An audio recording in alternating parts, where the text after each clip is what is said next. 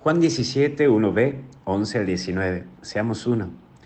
El primer punto es cuídalos. El cuidado de Dios vuelve a aparecer. Saber que pasamos momentos duros y tentadores. Por eso no dejes la oración, aferrate a Él, porque siempre va a haber gente de este mundo y en este mundo que buscará hacerte daño. Vuelvo a repetirte, te van a querer hacer daño. Cuídate, por favor. El mismo Jesús lo dice. Sé prudente, pero también sé astuto, porque la gente del mundo no juega con las mismas reglas que nosotros, que es el Evangelio. Levanta la mirada y seguí para adelante, pero no te olvides que mientras estás en este caminar cristiano habrá muchas trampas ocultas para hacerte caer, pero Jesús va con vos. No me aflojes, no me bajé los brazos. Yo sé que hay gente que te quiere golpear, te quiere lastimar, te quiere destruir, pero Jesús está con vos sea astuto y prudente.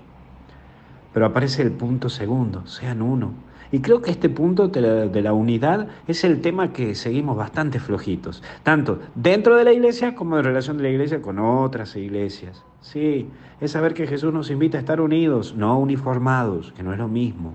Porque la uniformidad, o la sí, uniformidad, es buscar que todos seamos iguales. Me acuerdo que cuando era chico tenía que ir con el uniforme al colegio. Quiere decir que tenía que ir con el peinado lamido y vaca, con el delantal o el guardapolvo y chao. Todo igual, bien lustraditos los zapatos, etc.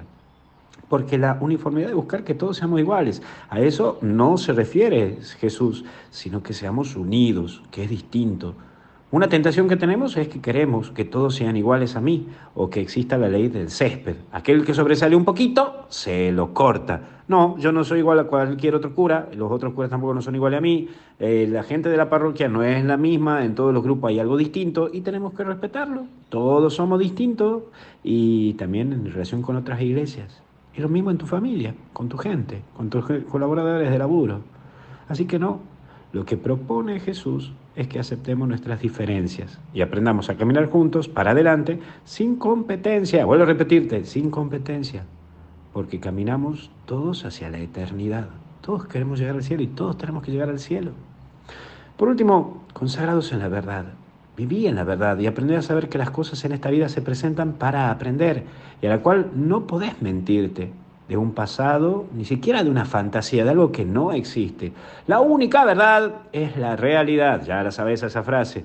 La única verdad es la realidad, pero la tenés que aceptar como es, asumir como es. Es desde esa realidad asumida y aceptada que se puede lograr muchas cosas, tanto en tu vida como en las que, que te rodean.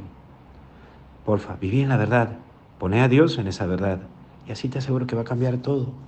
Feliz día de María Auxiliadora, un saludo grande a toda la gente de allí, que Dios los bendiga, a todos los hijos de Don Bosco, a todas las hijas de Don Bosco, que realmente han trabajado y trabajan tan bien.